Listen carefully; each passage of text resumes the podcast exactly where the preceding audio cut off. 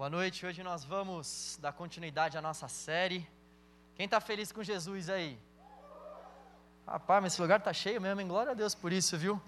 Você que está em casa está perdendo, mas se você não pode vir, a gente entende.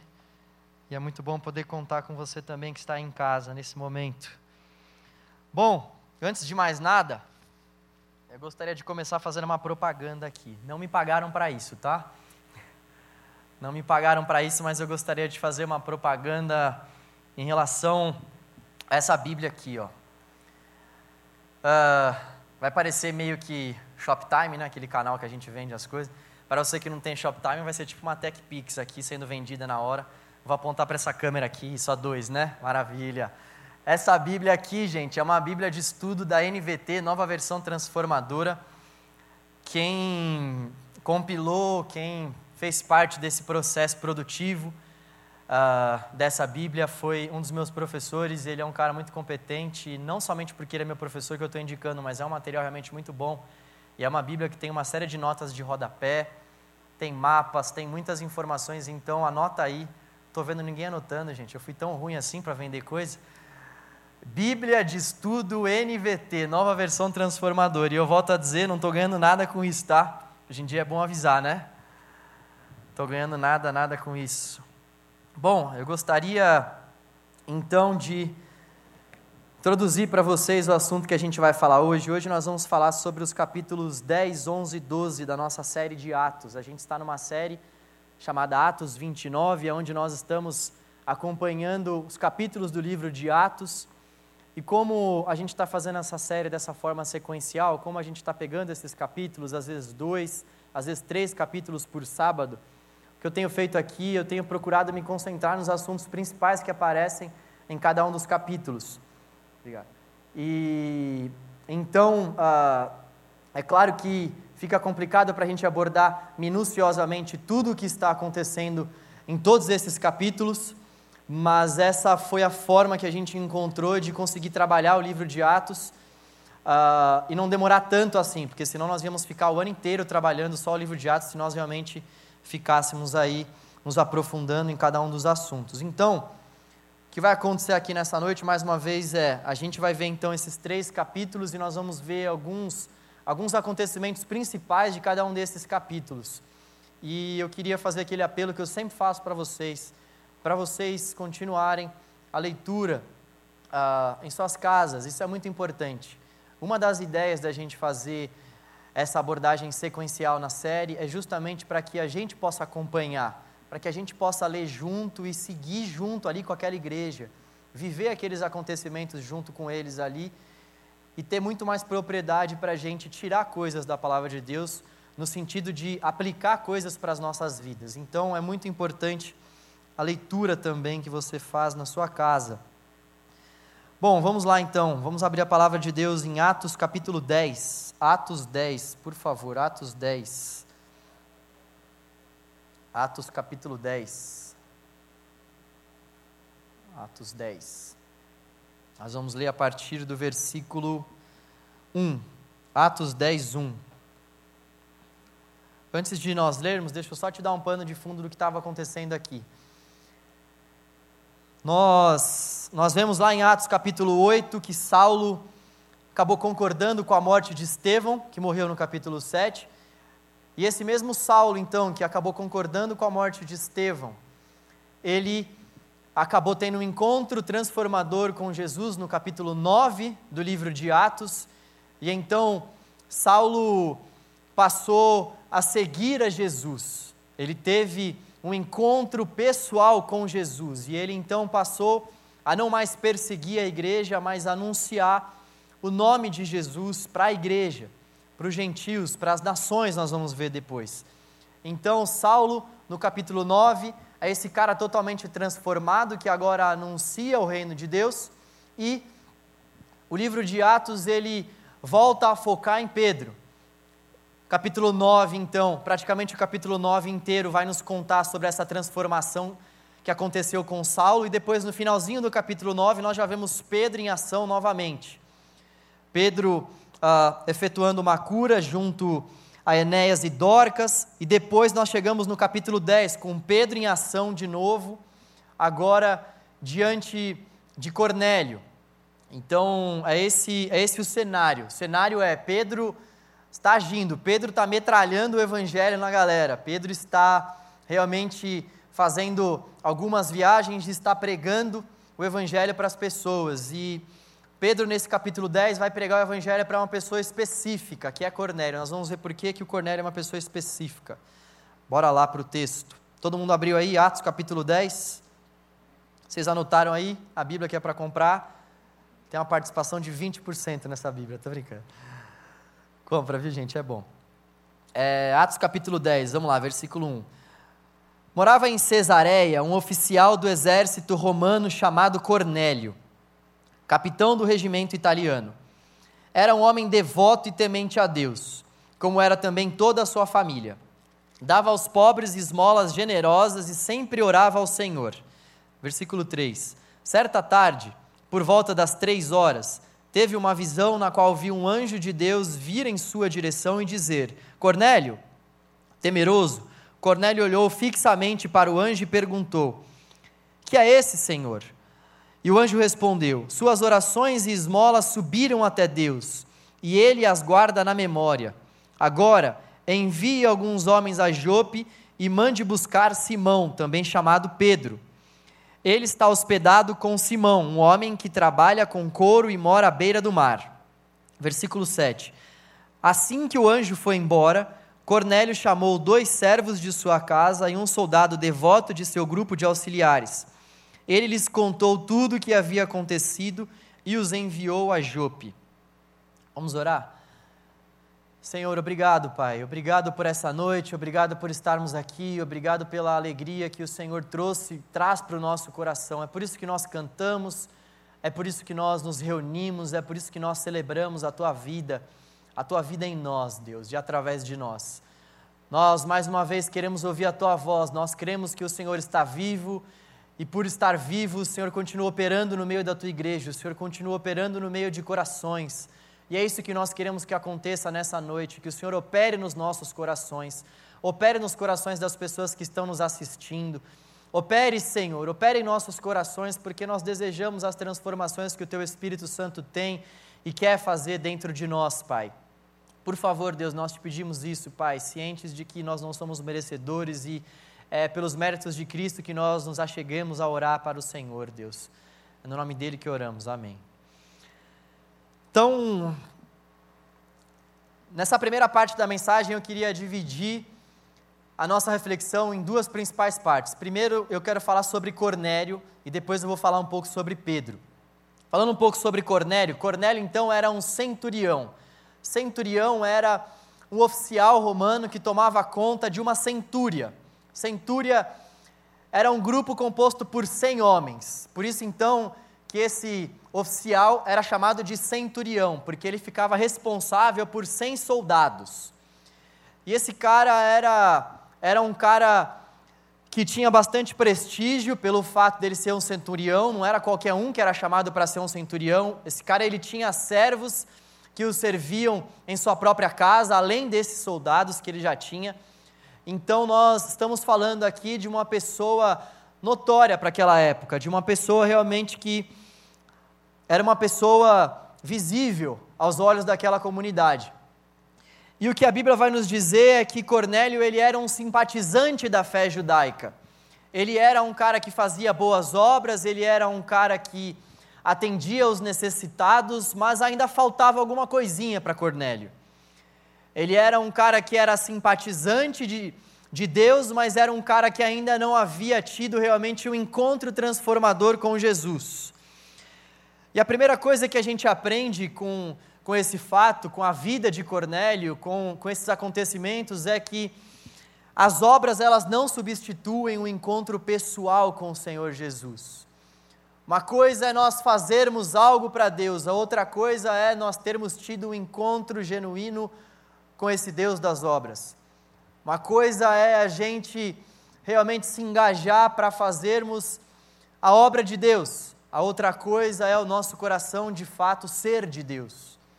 Cornélio era esse cara que era um cara piedoso, conforme o texto vai nos dizer, mas ainda faltava aquele encontro transformador, aquele encontro que Paulo teve a ponto de marcar a sua vida como antes de Cristo e depois de Cristo. E sempre quando tem somente as obras, falta alguma coisa. Sempre quando na vida de uma pessoa só tem obras, mas não tem entrega a Jesus, não tem devoção por parte do coração a Cristo, falta alguma coisa. Eu queria deixar claro que as obras elas são maravilhosas. Quando eu me refiro a obras, estou falando sobre ajuda aos necessitados, estou falando sobre servirmos muitas vezes as pessoas com o nosso tempo, estou falando sobre esmolas, estou falando sobre esse tipo de obras, esse tipo de ação social. Essas ações, essas obras, elas são boas, elas são maravilhosas, elas podem realmente ajudar muitas pessoas e Deus se agrada com isso. Nós costumamos dizer que as pessoas só conseguem fazer feitos bons umas para as outras por conta da graça comum de Deus que alcança, que está sobre toda a humanidade.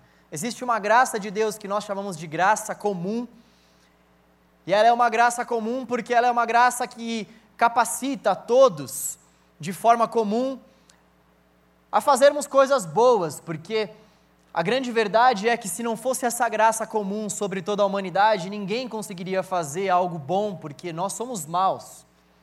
Nosso coração é mau. O coração do ser humano é um coração mau, é um coração endurecido, é um coração corrompido.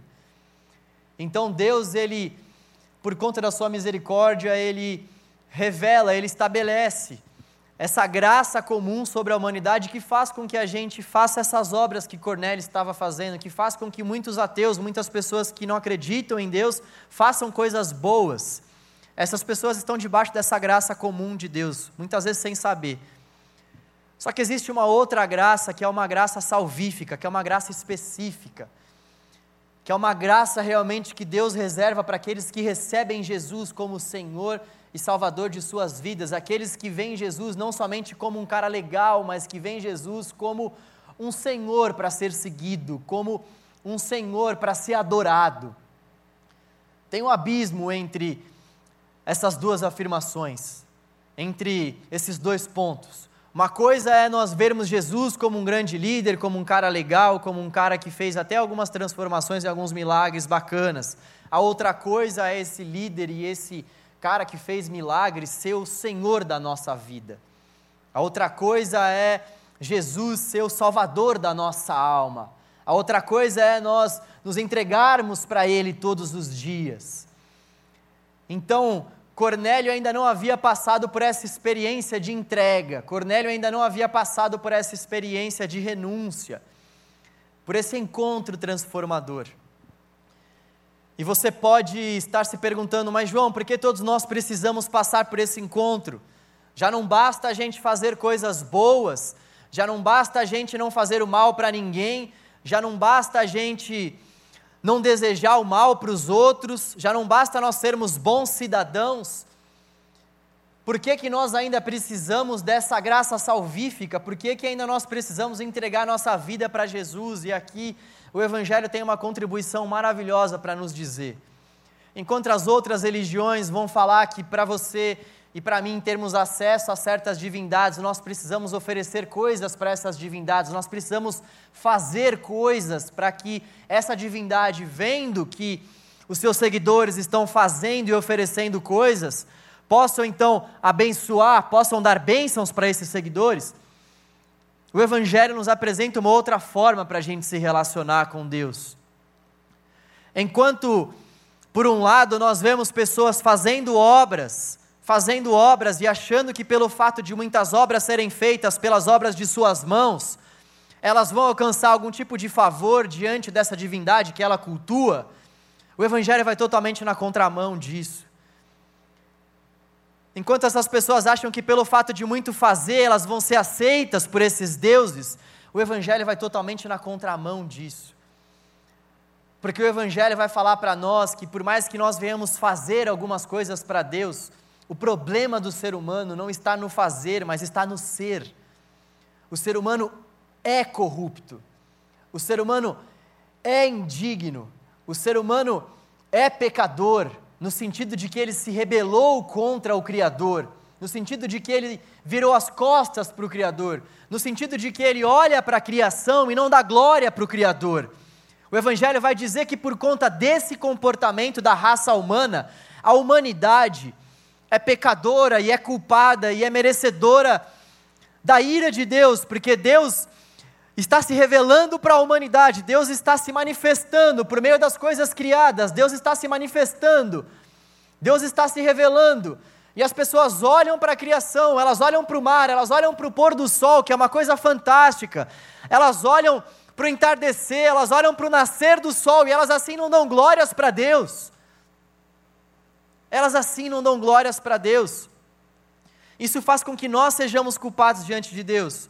Isso faz com que nós sejamos rebeldes com o nosso Senhor. Isso faz com que a gente olhe para o Criador e realmente não, não o adore como Criador. E nós temos um problema aí, porque quando nós fazemos isso, nós evidenciamos toda essa maldade que há dentro do nosso coração.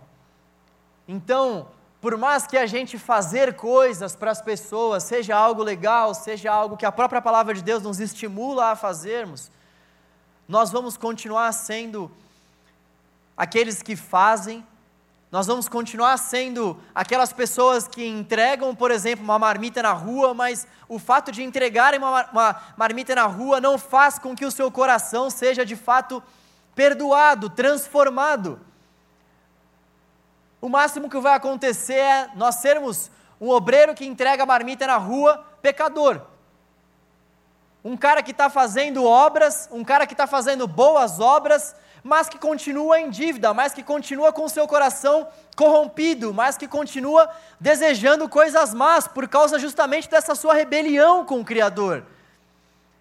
E é por isso que as obras somente não são suficientes, e é por isso que nós precisamos desse encontro transformador com Jesus, porque quando nós somos encontrados por Jesus, quando esse encontro é de fato genuíno, nós não temos apenas um encontro, nós temos uma transformação de vida.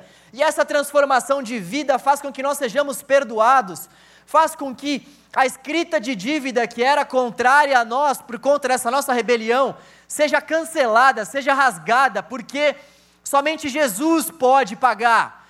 Somente Jesus pode fazer com que essa dívida seja cancelada. Somente Jesus pode cumprir com todos os requisitos estabelecidos por Deus para que a humanidade possa viver. Somente Jesus pode fazer isso, e Deus sabendo disso, Deus sabendo disso, Deus sabendo que eu e você jamais conseguiríamos cumprir a lei dele, Ele faz muito mais do que simplesmente nos perdoar pelo fato de não conseguirmos cumprir a lei, Ele faz o seu próprio filho. Ele faz o seu próprio filho vir a essa terra, cumprir a lei, cumprir com as exigências e morrer em nosso favor, para que aqueles que acreditam, aqueles que depositam a sua vida, a sua fé, os seus dias, a obra da cruz, aqueles que acreditam pia, piamente que Jesus é o Senhor e Salvador de suas vidas, para que estes sejam de fato salvos salvos dessa ira, salvos dessa condenação. E esses termos, eles são termos fortes, são condenação, salvação. Talvez, se você está nos visitando e nunca ouviu esses termos, você pode até estar achando, uau, o que, é tudo isso daí? Isso aí tudo está escrito na Bíblia, tá, gente? Eu garanto para vocês, não estou tirando nada da minha cabeça aqui. Mas vale a pena você pensar aqui comigo como isso faz sentido quando a gente compara esse tipo de linha de pensamento, quando a gente compara essa explicação para o mal da humanidade, quando a gente usa esses, esses argumentos para explicar o mal da humanidade, para explicar por que, que o mundo está da forma como está. Eu não encontro em nenhum outro lugar uma explicação mais convincente, plausível e sensata para o mal da humanidade, para a corrupção do coração da humanidade, porque se tem uma coisa que a gente não pode negar é que o nosso coração é corrupto, se tem uma coisa que a gente não pode negar é que a gente insiste em desejar coisas que não é para a gente desejar. a gente fica irado, a gente é egoísta em muitas vezes, a gente olha para a grama do vizinho, sim. A gente deseja crescer e muitas vezes esse crescimento faz com que a gente coloque a pessoa que está à nossa volta numa situação que não é muito legal. A gente tem certos desejos que beiram a carnalidade, beiram desejos de animais, quando nós pensamos muitas vezes em, em ter certas relações com seres humanos de, de posse. Nosso coração aponta para isso, e o que Cornélio ainda não havia experimentado é essa transformação que somente Jesus pode fazer. E o Evangelho, ele, ele vai nos dar essa explicação. Melhor do que qualquer outra linha de pensamento. O problema está no coração da humanidade. E a humanidade precisa de um Salvador. Boas obras são boas, mas não vai fazer com que esse Salvador de fato tome conta do nosso coração. Cornélio precisava desse encontro transformador com o Senhor. Nós precisamos desse encontro com Jesus, para apenas não praticarmos boas obras, mas para fazermos boas obras tendo em mente o Senhor da obra. Fazermos boas obras sabendo para quem nós estamos fazendo essas boas obras, e não somente darmos para as pessoas o pão francês mas oferecermos o pão da vida. Gente, essa foi boa, hein? Ainda bem que estão gravando. Não somente oferecermos o pão francês, mas oferecermos o pão da vida. Aleluia. Glória a Deus. Então Cornélio, ele ainda não havia passado por essa experiência maravilhosa com o Senhor,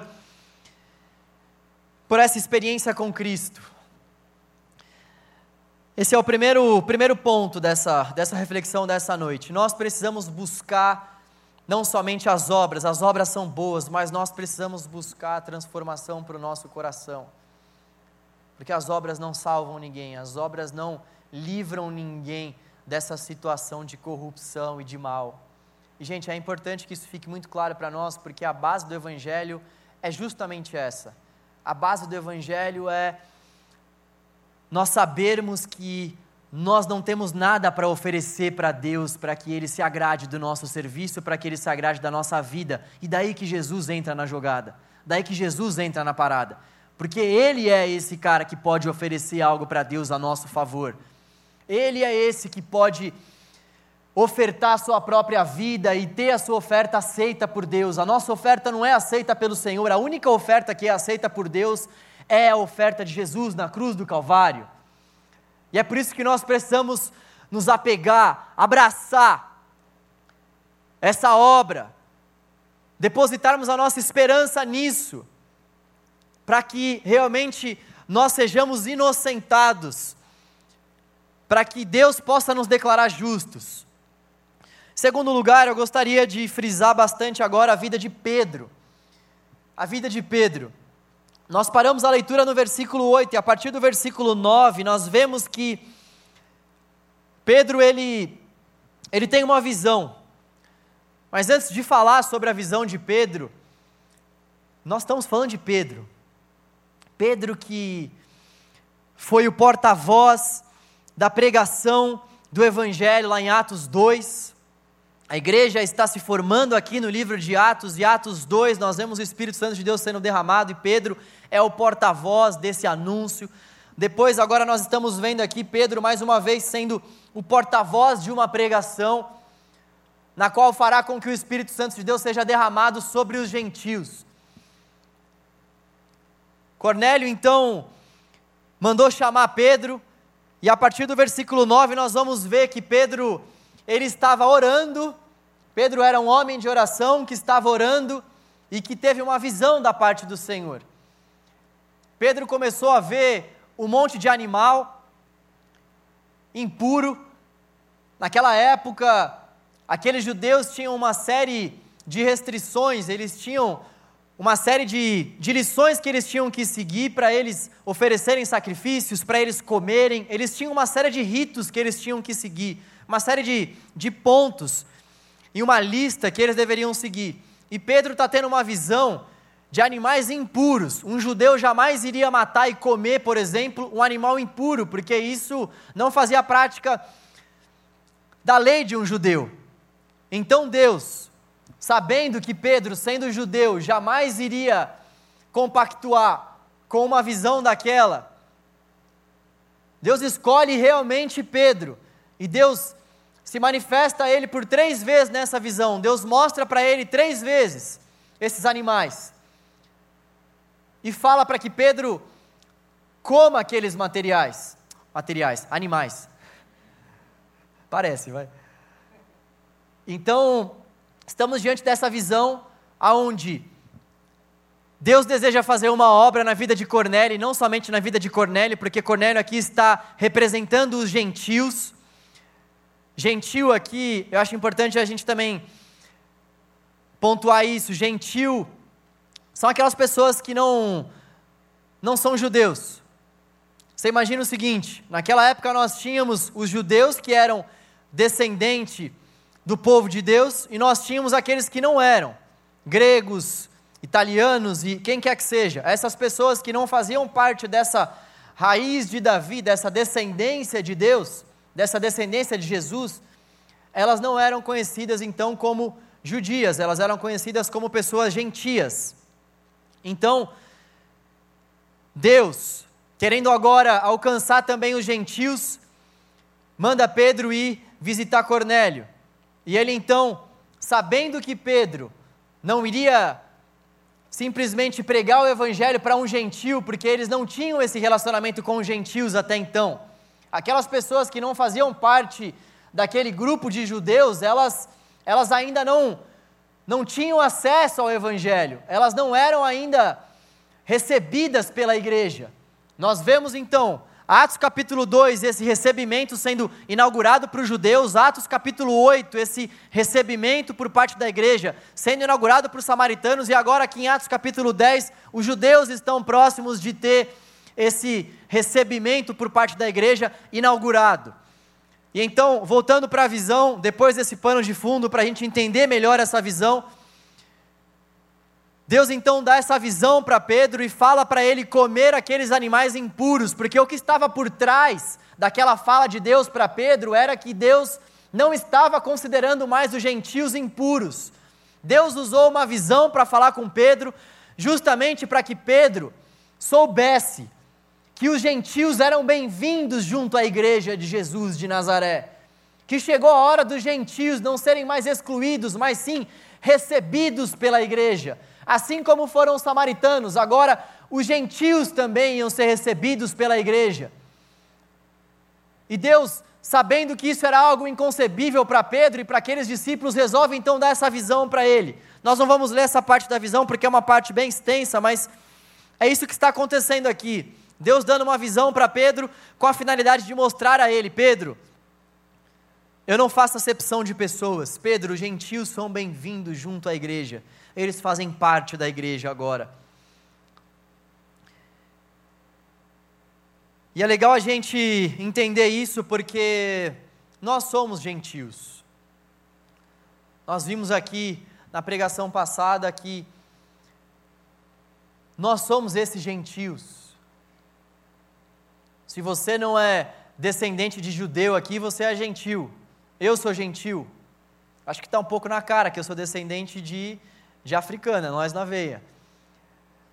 Mas Jesus fez com que os descendentes de africanos, descendentes de, de europeus, os asiáticos, com que todos esses tivessem acesso ao Evangelho, porque todos esses são gentios, e esse é um texto extremamente importante para nós, porque esse texto vai falar para nós, gentios,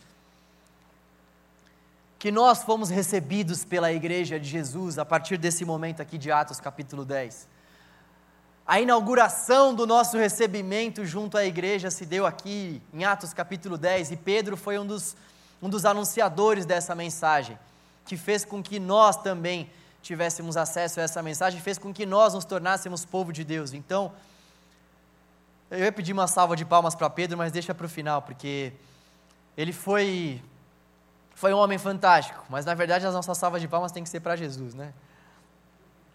Mas Jesus, ele fez uma obra grandiosa na vida de Pedro e eu queria falar um pouquinho mais sobre Pedro, porque a partir do capítulo 12, ou melhor, a partir do capítulo 13 do livro de Atos, nós vamos ver Paulo aparecendo, Paulo para lá, Paulo para cá, Paulo pregando, Paulo viajando, Paulo. E nós vamos ver que o foco dessa segunda parte do livro de Atos, a partir do capítulo 13 para frente, está em Paulo, nas suas pregações e nas suas viagens. E dos capítulos 1 ao 12, o foco é justamente a obra de Cristo, obviamente, mas que está sendo anunciada principalmente por meio da vida de Pedro. Legal a gente entender isso, né? Atos capítulos 1 a 12. A obra de Cristo está está sendo pregada principalmente por Pedro. Pedro é aquele cara que mais aparece aqui. É Pedro pregando aqui, é Pedro pregando ali, é Pedro curando, é Pedro viajando. Pedro é o nome que mais aparece ali depois do nome de Cristo. E na segunda parte do livro de Atos, quem mais aparece é justamente o apóstolo Paulo. Então, você segura aí a onda que a partir de sábado que vem vai ser Paulo na veia. Paulo na veia. Paulo aqui, Paulo ali, e vão mandar ver em Paulo. Então, para a gente fazer uma breve despedida de Pedro, olha só o que eu estou programando aqui, né, gente? Pedro deve estar tá dando um toque em Jesus agora, falar, mano, o que, que ele está falando? Para a gente fazer, então, uma despedida aqui maravilhosa, eu gostaria de, de pensar com você sobre alguns pontos da vida de Pedro que vão ter desdobramentos fantásticos para nós. Pedro, então, ele, ele negou a Jesus. Nós vemos esse Pedro aqui no livro de Atos transformado, mas só que a gente tem que ter em mente aquele Pedro que negou ao Senhor nos evangelhos, aquele Pedro impetuoso, aquele Pedro que muitas vezes dava com a espada na orelha do soldado, aquele Pedro ansioso, aquele Pedro que não conseguia confiar muitas vezes em Jesus. Aqui em Atos nós vemos um Pedro transformado, mas Pedro passou por uma transformação para ser esse novo Pedro que nós vemos aqui a partir do livro de Atos. Pedrão passou por uma transformação grandiosa, porque quando a gente lê os, evangelhos, a gente vê que ele era um cara que precisava de bastante conserto. Isso alegra o meu coração, porque saber que Deus usa pessoas como Pedro, gente, isso para mim, para você é, é maravilhoso. Saber que Deus usa pessoas como Pedro é tremendo. E Pedro, então, ele passou por uma profunda experiência de transformação com o Senhor. Eu queria brevemente que a gente desse um pulinho lá em João. A gente já volta para Atos, mas só para a gente entender melhor aqui essa transformação que aconteceu com Pedro.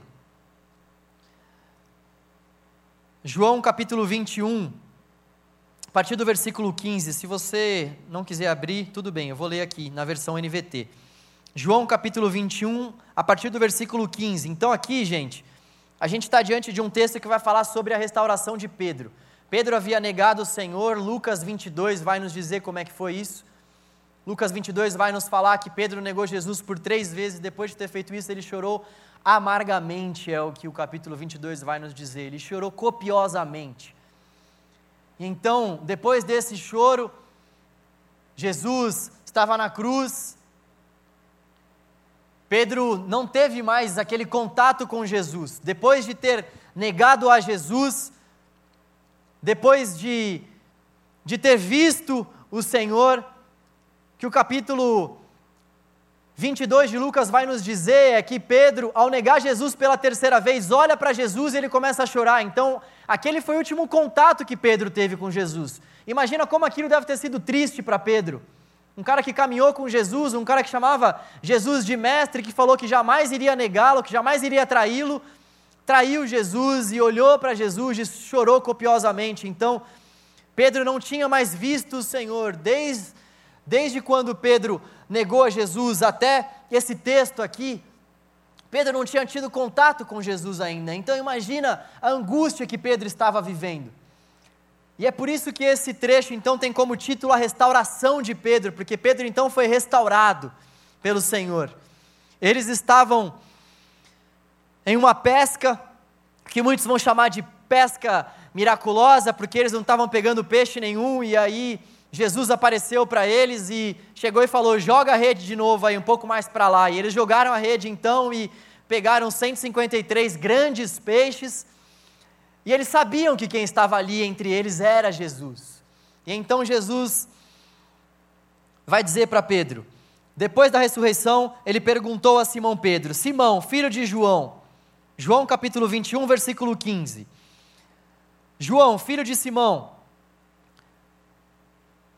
perdão, Simão, filho de João, você me amas mais do que estes? Pedro respondeu: Sim, Senhor, o Senhor sabe que eu amo. Então alimente meus cordeiros, disse Jesus. Jesus repetiu a pergunta: Simão, filho de João, você me ama? Sim, Senhor, disse Pedro, o Senhor sabe que eu amo. Então cuide de minhas ovelhas, disse Jesus. Pela terceira vez ele perguntou: Simão, filho de João, você me ama? Pedro ficou triste porque Jesus fez a pergunta pela terceira vez e disse: O Senhor sabe todas as coisas, sabe que eu amo. Jesus disse então: Alimente minhas ovelhas.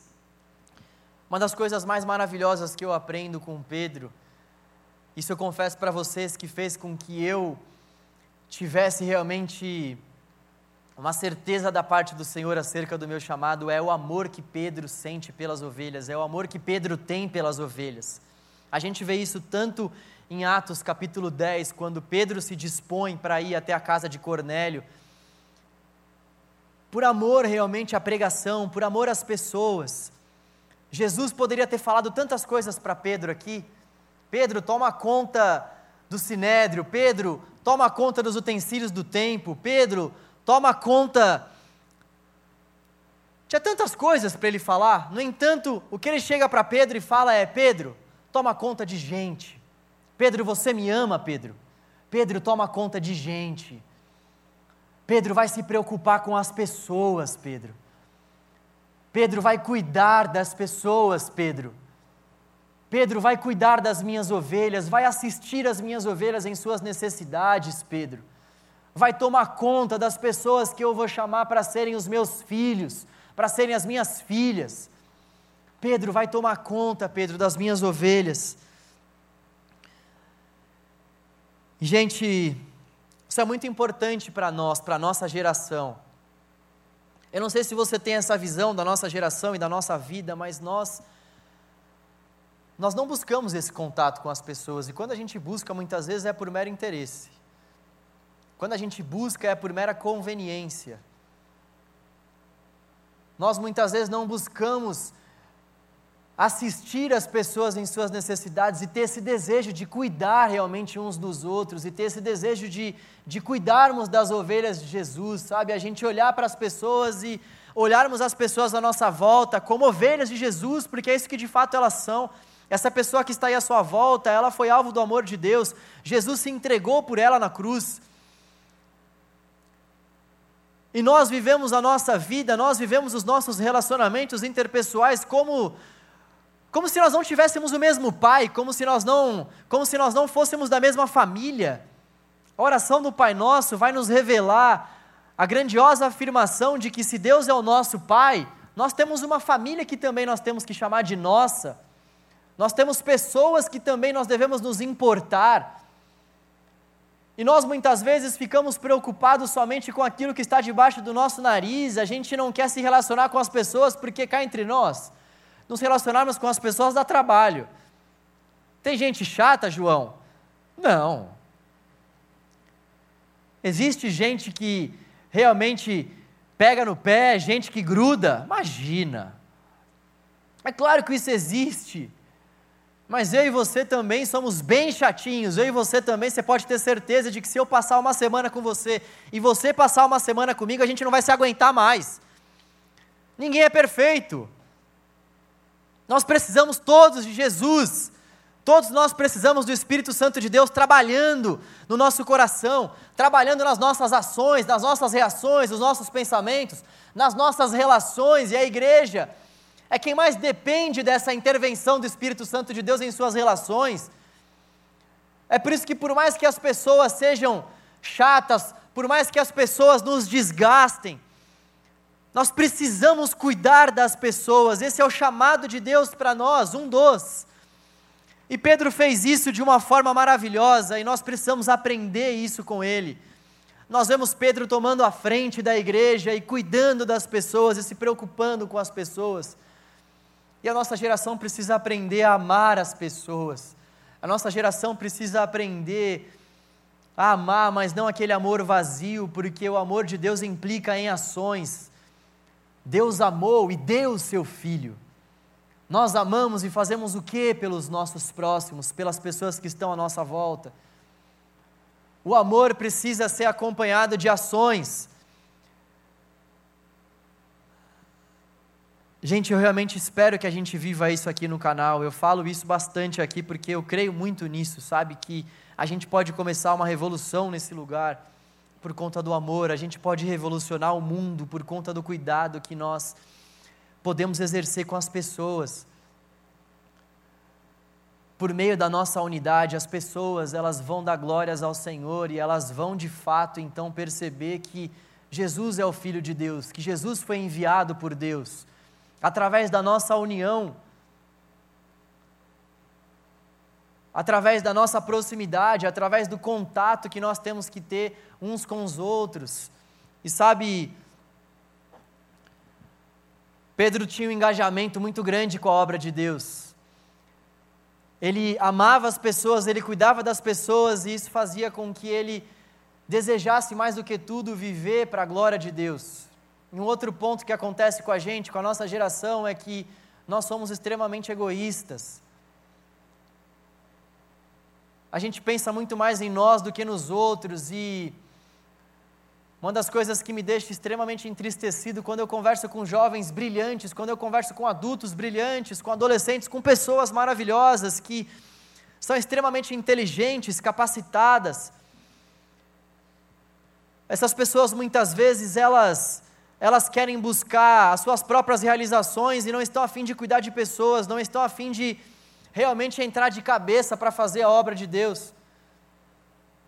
É como se elas estivessem falando assim: olha, Deus, eu até entendi o Evangelho, eu até leio de vez em quando, mas assim, pedir para eu viver para o Senhor acima de qualquer coisa, pedir para eu amar as tuas ovelhas acima de tudo. Não, peraí, eu tenho coisa da faculdade para fazer, eu tenho que buscar um crescimento na minha carreira, eu ainda preciso conquistar muitas coisas, não tenho casa própria ainda, eu ainda preciso de uma namorada, eu preciso ainda de um namoradinho, não dá para eu ficar me engajando assim na obra e ficar cuidando das pessoas. Eu ainda preciso conquistar algumas coisas para que eu possa então te dar por completo a minha vida. Eu ainda preciso, sabe, deixar algumas coisas aqui na, na gavetinha do meu coração antes de eu entregar por completo a minha vida para o Senhor, porque, poxa, o que você está me pedindo é é muito grande, que você está me pedindo aí vai ser uma mudança muito, muito transformadora para mim. História do jovem rico. Que queria seguir a Jesus, queria seguir a Jesus, e então Jesus, sabendo que ele não queria de fato segui-lo, chega e fala para ele: ah, Você quer me seguir?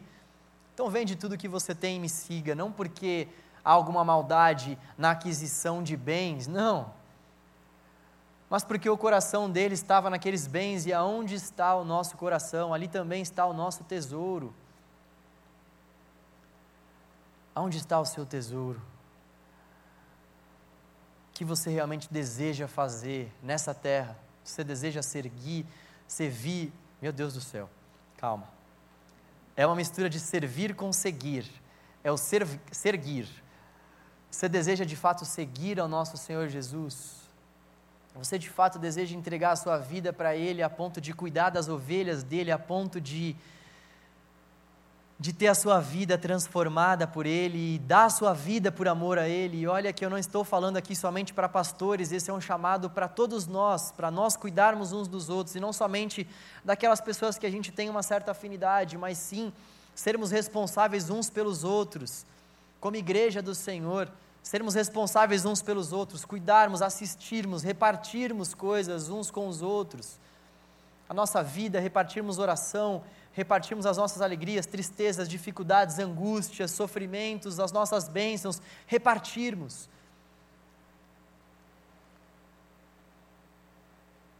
Onde está o seu coração? Onde está o meu coração? Será que nós não estamos querendo construir tesouros nessa terra antes mesmo de servirmos ao Senhor. E quando Jesus diz lá em Mateus 6,33: buscar em primeiro lugar o reino dos céus, o reino de Deus, buscar em primeiro lugar, antes de qualquer outra coisa, o reino de Deus, está sendo usado o imperativo: buscai, buscai. Em primeiro lugar, o reino de Deus. Jesus não está fazendo uma alegoria, é algo é algo que realmente nós precisamos buscar, é algo literal para nós. Então nós não podemos mais dar esse tipo de desculpa, olha, é só uma prova, é só uma carreira aqui, é só uma construção aqui de sonhos, e já já eu volto para a obra, já já eu volto para a célula, já já eu volto para o discipulado, e já já eu volto para essa, essa relação com a igreja, já já eu volto para esses relacionamentos que o Espírito Santo de Deus pode me usar para curar, para transformar a vida de pessoas. Já já eu volto para isso, tá? Já já eu volto para isso. Liderança de célula, não, que é isso, eu tenho outros compromissos. Já já eu volto para isso. Buscai, pois, em primeiro lugar, em primeiro lugar, antes de carreira, antes de relacionamento, antes de sonhos, antes de realizações pessoais, Buscai, pois, em primeiro lugar o reino de Deus e a sua justiça, e tudo o que nós precisarmos vai ser acrescentado para nós, no que diz respeito ao que nós temos que comer, beber e vestir. Buscai, pois, em primeiro lugar. E é engraçado porque essas pessoas que não buscam a Deus em primeiro lugar, elas acham que estão fazendo um bem para elas próprias, mas a grande verdade é que o que é para Deus uma promoção de carreira, no instalar de dedo, Deus pode nos promover, o que é para Deus uma esposa, o que é para Deus um noivo, o que é para Deus um êxito dentro de um relacionamento? Gente, essas coisas não são nada para o nosso Deus, Ele tem poder para mover uma montanha de um lugar para o outro. É tolice da nossa parte a gente achar que, se nós realmente focarmos nessas coisas, isso vai fazer com que a gente conquiste isso, deixando Deus de lado. Deus é o Criador, Ele é o benfeitor, Deus é o mantenedor da vida. Deus é o autor da vida. Onde nós estamos com a cabeça quando nós estamos pensando nas nossas realizações pessoais e deixando Deus de lado, achando que fazendo isso nós vamos alcançar essas bênçãos de uma forma mais rápida, gente. Como isso é tolice. Nós temos que educar a nossa vida e a nossa mente para que a gente realmente não venha conduzir a nossa vida rumo a essas realizações, rumo a esses sonhos e venhamos deixar a obra de Deus, venhamos deixar o amor pelas pessoas em segundo plano. Pedro também vai nos falar acerca depois aí no capítulo 11 ele vai ele vai continuar a pregação do evangelho ali para aqueles gentios, no finalzinho do capítulo 10, ali nós vemos então que o Espírito Santo de Deus é derramado sobre aqueles gentios. E nós vemos que Pedro então cai em si e ele mesmo diz: Eu vejo agora que Deus não faz acepção de pessoas. Nós também não devemos fazer, que muitas vezes faz com que a gente não busque termos relacionamentos com as pessoas é justamente o fato de que a gente acha as pessoas diferentes de nós. Isso nos afasta das pessoas. A gente faz acepção de algumas pessoas. Ah, esse cara aí não usa o mesmo tênis que eu. Esse cara aí não assiste a mesma série que eu. Esse, esse cara não se veste como eu. Essa menina, ela não, não tem o mesmo padrão de roupas do que eu. Ela não gosta de ir nos mesmos lugares do que eu. E a gente acaba fazendo acepção de pessoas por conta de coisas tão pequenas coisas tão infrutíferas acabam nos dividindo muitas vezes, e Pedro cai em si ali, ele prega para aqueles gentios e fala: Poxa vida, eu estava vivendo uma vida achando que Deus estava fazendo acepção de pessoas, eu estava vivendo só no meu clã com os judeus aqui, Deus já havia aceitado os samaritanos no capítulo 8, mas poxa, ele jamais poderia ter aceitado os gentios, mas eu vejo que ele aceitou, ele não faz acepção de pessoas. E ele continua não fazendo, e nós também não podemos fazer. E o capítulo 11 então segue, vamos voltar lá para Atos. O capítulo 11 segue. Então, o que nós vemos é que Pedro teve que se explicar para aqueles demais irmãos da igreja, porque eles não estavam entendendo nada. Como assim? Os gentios vão fazer parte da igreja? Então, no capítulo 11, Pedro faz uma explicação ali para aqueles judeus para aqueles que faziam parte daquela igreja em Jerusalém, ele vai explicar para eles que Deus deu uma visão para eles e que Deus havia mostrado para eles que os judeus deveriam sim ser recebidos pela igreja, eles não poderiam mais ser taxados como impuros, porque eles foram aceitos pelo Senhor.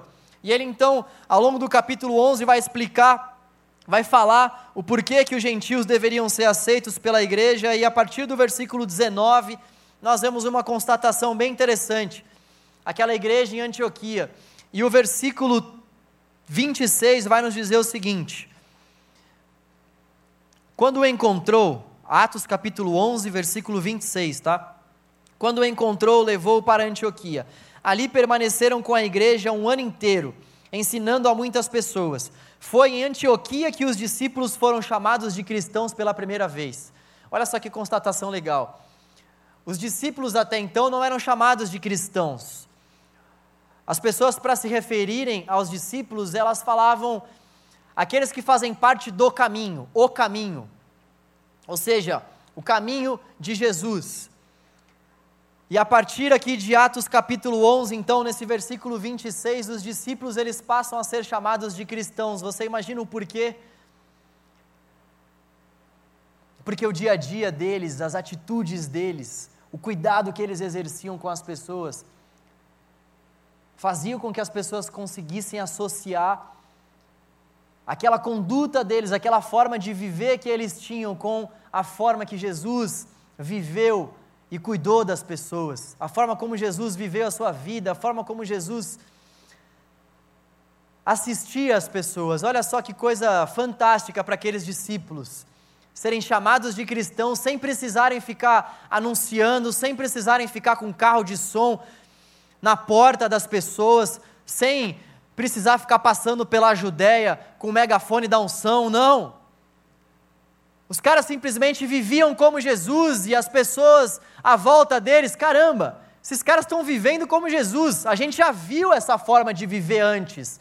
A gente já viu essa forma de se relacionar e de se preocupar com as pessoas antes. Quem fazia isso era Jesus. Esses aí são os pequenos cristos, os que seguem a Jesus. Que coisa maravilhosa. E eles então começaram a ser chamados de cristãos, os mesmos nomes que nos dão. O mesmo nome que hoje em dia as pessoas dão para mim e para você, aqueles que seguem a Jesus. Nós somos os cristãos. Nós somos aqueles que imitam a Jesus, aqueles que seguem a Jesus, aqueles que negam-se a si mesmo todos os dias, tomam a sua cruz e caminham atrás de Jesus. Jesus vai indo à nossa frente, nós vamos seguindo o Senhor e Salvador das nossas vidas e a gente precisa evidenciar isso no nosso dia a dia, para que as pessoas possam de fato apontar para nós também, no nosso trabalho, na nossa facul, na nossa casa, ele vai falar: esse neguinho aí segue a Jesus. Esse moreninho aí serve a Jesus esse tal de João aí, ele, ele segue a Jesus, ele tem algo diferenciado no olhar, quando ele fala com as pessoas, ele ouve as pessoas de uma forma diferente. Olha, esse, esse Rafael aí, ele se comportou de uma forma que nenhuma outra pessoa aqui havia se comportado antes. As pessoas estavam aceitando um monte de coisa aqui no trabalho e ele não aceitou. Esse cara imita Jesus. Olha, essa Paula estava vendo que as pessoas estavam sofrendo e ela decidiu de fato pregar o Evangelho para elas e não ficar somente assistindo. Olha, essa Juliana viu que as meninas estavam fazendo fofoca e ela fez questão de não fazer parte dessa fofoca. Ela foi lá e pregou o Evangelho para as meninas e falou que essa não era uma atitude cristã. As pessoas têm que ver que nós seguimos a Jesus por meio das nossas relações sem que a gente precise ficar anunciando, ficar colocando no Instagram, no Face, cristão. Tudo bem se a gente quiser colocar. Eu ponho também, seguidor do Cristo. A Paula falou: Meu, tá muito brega. Eu falei: Amor, eu sou seguidor do Cristo, me deixa. Não se mete aqui, não, a página é minha. Que isso? Tudo bem a gente colocar, mas o que realmente importa é nós seguirmos de fato ao Cristo. E não somente colocar, e não somente postar versículo seguindo a Jesus. Não é dessa forma que nós vamos comprovar que nós seguimos a Jesus, mas é cuidando das pessoas, é nos importando com as pessoas, é repartindo o nosso tempo, a nossa vida com as pessoas, é nos dedicando às pessoas. É dessa forma que nós seremos vistos como pequenos cristos. E o capítulo 12 agora, então, vai falar sobre aquele ciclo que nós vimos ao longo dos capítulos anteriores. Para você que não acompanhou os capítulos anteriores, Está na internet, né? Primeira coisa, vai lá, toca o sininho. Gente, eu sempre quis falar isso. Toca o sininho, dá a curtida, compartilha o canal. É isso aí. É... Mas o ciclo que a gente estava vendo, que estava se repetindo, é o ciclo que vai dizer o seguinte para nós. Esse ciclo ele é marcado por algumas fases que não necessariamente acontecem numa mesma ordem, mas existem alguns elementos dentro desse ciclo que sempre acontece aqui com esses discípulos, com essa igreja primitiva. Isso também acontece com a gente, porque nós somos a igreja. Então, capítulo 12 vem para reforçar esse ciclo. Primeiro ponto desse ciclo, perseguição. Capítulo 12 vem para nos dizer que Tiago foi martirizado, ele foi morto a fio da espada. O cara foi morto porque ele simplesmente acreditava em Jesus, porque ele seguia Jesus. Perseguição, um dos elementos desse ciclo. Depois nós vemos que a igreja orou incessantemente porque as perseguições estavam se aflorando. Haviam matado Tiago e eles queriam matar mais pessoas, mais cristãos. E então nós vemos que a igreja ela se levantou em oração. Atos capítulo 12, versículo 5. Pedro foi preso depois da morte de Tiago. E quando Pedro foi preso, imagine esse cenário, gente. Vamos nos colocar aqui, vamos tentar nos imaginar aqui em Atos capítulo 12. Os caras estão passando por perseguição aqui, eles estão morrendo. Já é a segunda morte aqui que a gente vê relatada. A gente viu a morte de Estevão em Atos capítulo 7. Os caras morriam, morriam simplesmente pelo fato de entregarem a sua vida para Jesus. Atos capítulo 12, nós vemos mais um mártir da igreja, mais um homem que morreu por amar a Jesus. Aqueles, aqueles caras estavam passando por uma perseguição. Aqueles discípulos, homens, mulheres, estavam passando por algo extremamente complicado aqui. Eles não podiam declarar que eles criam em Jesus, mas ao mesmo tempo eles não negavam isso. Qual a consequência disso? Qual a lógica disso? Perseguição. Perseguição por parte dos judeus, perseguição por parte dos romanos, eles eram perseguidos. E então, diante desse contexto, onde o próprio Pedro havia sido preso aqui, eles oravam. Perseguição, oração. Enquanto eles oravam, o Senhor libertou Pedro da prisão perseguição, oração, manifestação de Deus em favor do seu povo. Deus estava com eles, Ele está conosco. A gente pode viver as perseguições, a gente pode passar pelas dificuldades, pelas angústias, não porque nós somos fortes, mas porque o Deus Todo-Poderoso, dono de toda a força, é por nós. Aqueles apóstolos, aqueles discípulos passaram então por essa fase de perseguição, orando, clamando ao Senhor, e Deus se manifestava. Deus se manifestava com poder, com sinais, com milagres, da forma como ele queria se manifestar no tempo dele, da forma como ele desejava. Se manifestava, se manifestava. E eles oravam, passavam por perseguições, viam a manifestação do sinal de Deus sobre a vida deles e viam mais perseguições. Eles oravam, e esse é o ciclo que se repete aqui novamente no capítulo 12. Então Pedro sai da prisão. E o capítulo termina falando sobre a morte de Herodes, que era o rei daquela época que foi ferido pelo Senhor, aquele que estava ferindo a igreja, aquele que estava perseguindo a igreja, foi morto pelo Senhor. Porque o nosso Deus é o dono da vida, é Ele quem tem poder para falar vive ou morre. E é por isso que eles podiam passar por aquelas perseguições, porque o autor da vida estava com eles. Então, ninguém pode tirar a nossa própria vida se o próprio Deus não permitir com que isso aconteça. Até mesmo a morte ele venceu, até mesmo a morte tem que render-se diante dele. Ele tem o controle até mesmo sobre a morte. Isso faz com que eu e você possamos viver tudo. Porque até mesmo a morte ele venceu, e o que pode ser pior do que a morte? Ele venceu a morte. E ele tendo vencido a morte, provou para mim e para você que ele é poderoso sobre tudo e sobre todos. E eu gostaria que a gente terminasse cantando uma música. Gente, não, não faz isso comigo não. eu gostaria que a gente terminasse. Não, estava tudo programado, é só para eu começar. Eles vão. Eu gostaria que a gente cantasse uma música, galera, e eu gostaria que nós tivéssemos esse desejo de sermos usados pelo Senhor, sabe? Esse desejo para nós sermos usados por Deus. Existem tantas coisas que precisam ser feitas dentro da igreja, dentro do nosso país, aqui na Vila Mariana, existem tantas coisas, tantas pessoas que precisam desse toque de graça, tantas pessoas que precisam dessa transformação. E assim como Pedro, assim como aqueles apóstolos que viviam para Jesus, nós também temos que viver e desejar sermos usados por Ele. Mas, João, a nossa época é totalmente diferente.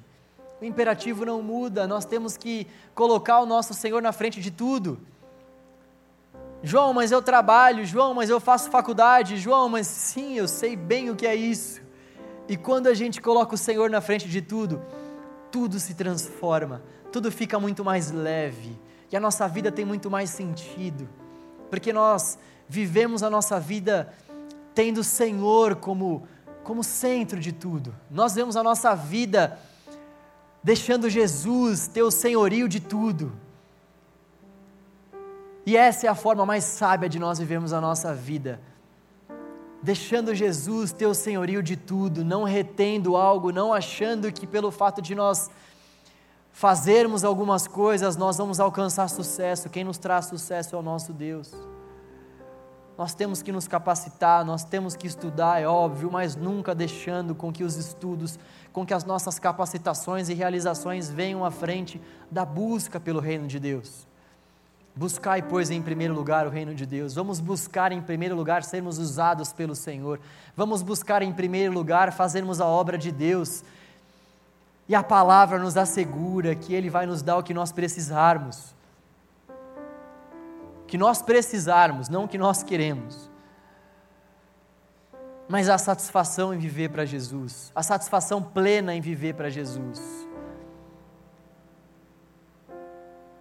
Então, eu gostaria que nós cantássemos uma canção e durante essa canção que nós vamos cantar, que é um clamor para que Deus nos use, eu gostaria que você se colocasse diante de Deus em oração e para que você pedisse isso para Ele para que você sondasse o seu coração, para que você realmente fizesse um exame dentro de si e visse se não existe algo dentro do seu coração que está fazendo com que você não se entregue para a obra, não se entregue para as pessoas, não se entregue para o serviço.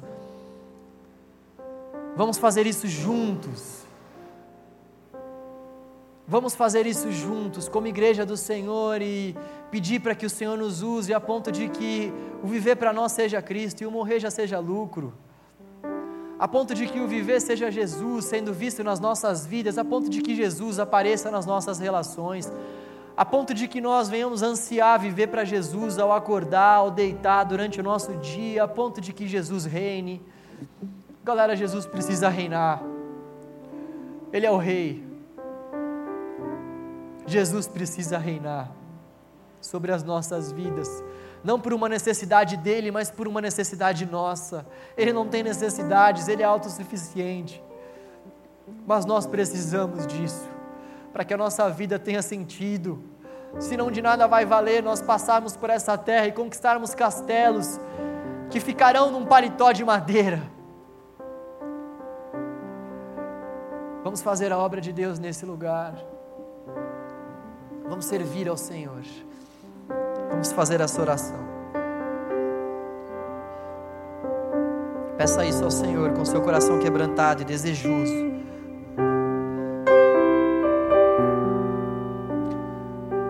Sonda-nos, Senhor. Sonda-nos por meio do teu Espírito que está passeando no nosso meio, Deus. Sonda-nos, ó Deus de poder, Deus de amor.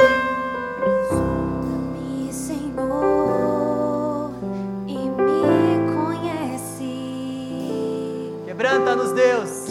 Quebranta o meu. Venha sobre coração. nós. Quebrante os nossos corações, Deus. Transforma-me conforme.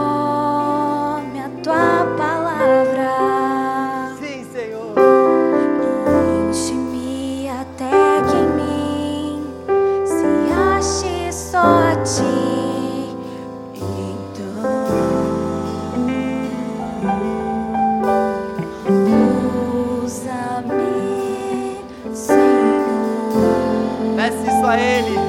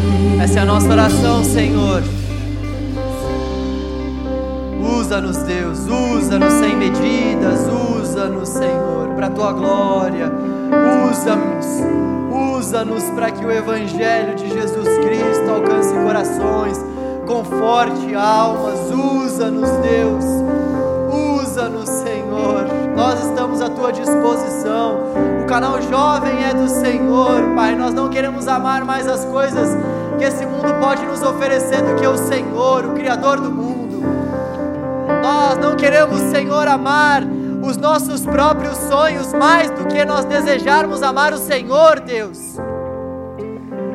Conserte o nosso coração, Pai. Conserte o nosso coração, Pai. Conserte as nossas motivações, ó Deus. Conserte os nossos sonhos. Conserte os nossos projetos. Conserte, Senhor, as nossas prioridades. Conserta, Senhor, os planos do canal Jovem, Deus. Conserta as nossas vidas, Senhor. Venha com teu conserto sobre nós, Deus, e nós nós bem sabemos das implicações que um pedido como esse pode trazer. Mas para nós o viver é Cristo. O viver é Cristo. O viver é se entregar para Cristo. O viver é servir a Cristo. E o morrer é lucro, Deus.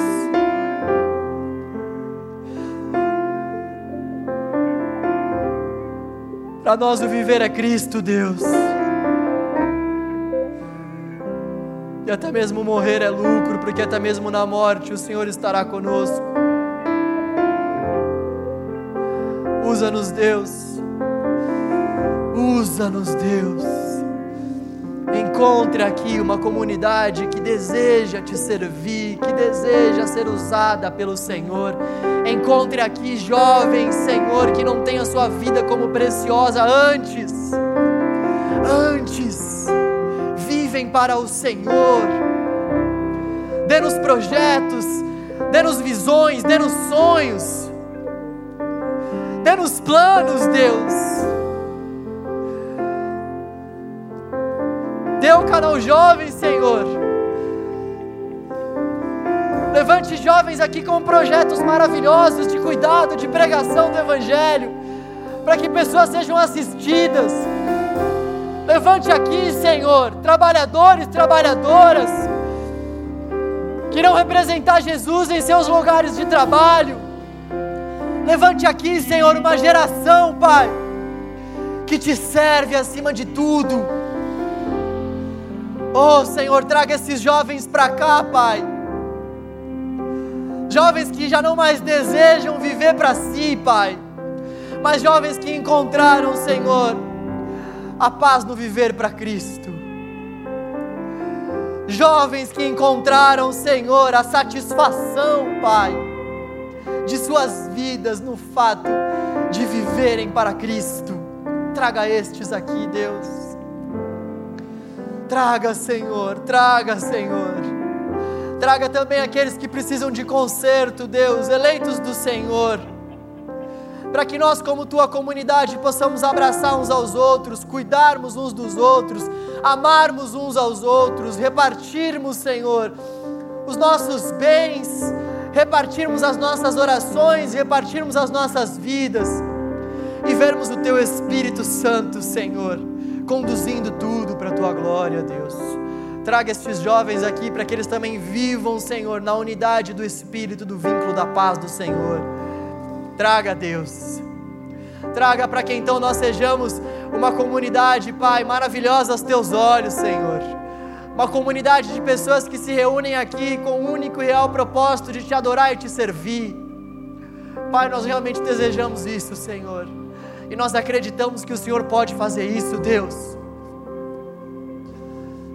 Faça isso, Senhor, em nosso meio, Pai. Em nome de Jesus. Em nome de Jesus. Amém. Aleluia. Deus é bom. Glórias ao nosso Deus por tudo. Gente, nós passamos um pouquinho do horário. É, eu preciso só dar alguns recados antes da gente encerrar essa reunião. É, galera da multimídia aí, por favor, me ajudem, porque é um recado com o nome aí de uma conferência que eu vou falar para vocês. Quem souber ler isso aí, por favor, venha até aqui, leia Zaddik Behold Israel, é isso aí. Importante é que vão ser pessoas de Deus aí que vão compartilhar algo da parte do Senhor com a gente. Você viu que eu ainda não sei muito bem o conteúdo da conferência, né? Uma conferência de Deus que vai ter gente de Deus que vai compartilhar algo de Deus. É isso aí que vocês precisam saber que eu também. Então vai ser durante o nosso culto, tá? Então dia 7 nós não daremos continuidade aqui com as nossas leituras no livro de Atos, a gente vai dar um, um pequeno intervalo aí para essa conferência, onde pessoas ah, da parte do Senhor aí vão nos trazer a mensagem. E também nós estamos vivendo um momento de jejum. É isso aí, pessoal da mídia está alinhado. Isso aí é o do jejum? É isso aí. Esse aí, isso. É, é o das células está falando sobre o jejum. Gente, muitas pessoas que têm dúvida acerca do jejum, né? O jejum tem o principal propósito de. Eita! O jejum tem o principal propósito de revelar aquilo que nos domina. Existem uma série de coisas que nos dominam. O jejum é uma prática antiga que faz com que a gente tenha um tempo de solitude com o Senhor e tendo esse tempo de solitude com Deus, a gente consegue olhar para dentro de nós e a gente vê aquilo que realmente está nos dominando. Que, que na nossa carne está pulsando mais alto? O que, que realmente está falando mais alto ao nosso coração e que não deveria falar? Então, o jejum é esse tempo onde a gente se abstém de algum alimento e a gente consagra um tempo de busca ao Senhor para que realmente Ele revele esses monstros que existem no nosso coração. É mais ou menos essa pegada aí, deu para entender? É isso aí. Então, jejuar é extremamente importante para nós. Tem monstros no meu coração e no seu também, esses monstros precisam sair. E eles saem por meio do jejum, no nosso tempo de solitude e busca ao Senhor. Não precisa falar para o pastor Jonas que eu falei isso, mas esse é um dos propósitos do jejum. Uh, nós já vamos encerrar, já falei isso agora, né? Mas para você que está na internet nos acompanhando, que Deus te abençoe, te dê uma ótima semana. Valeu, valeu. E para vocês que estão aqui, gente, ficou muito bom. Agora que eu estou só com vocês aqui, eu fico mais livre, mais solto, né? Ficou muito bom esse negócio assim, porque na pregação passada eu pude me ver e o final da pregação terminou exatamente assim. O pessoal aí da, da edição mandou muito. Nós vamos então começar saindo por quem está lá atrás. Por favor, você que está aí atrás, pode já ir saindo. Que Deus abençoe a sua semana. Que você possa ter uma semana iluminada pelo Espírito Santo de Deus. E assim sucessivamente, vamos só estabelecer essa ordem da saída para não gerar aglomerações.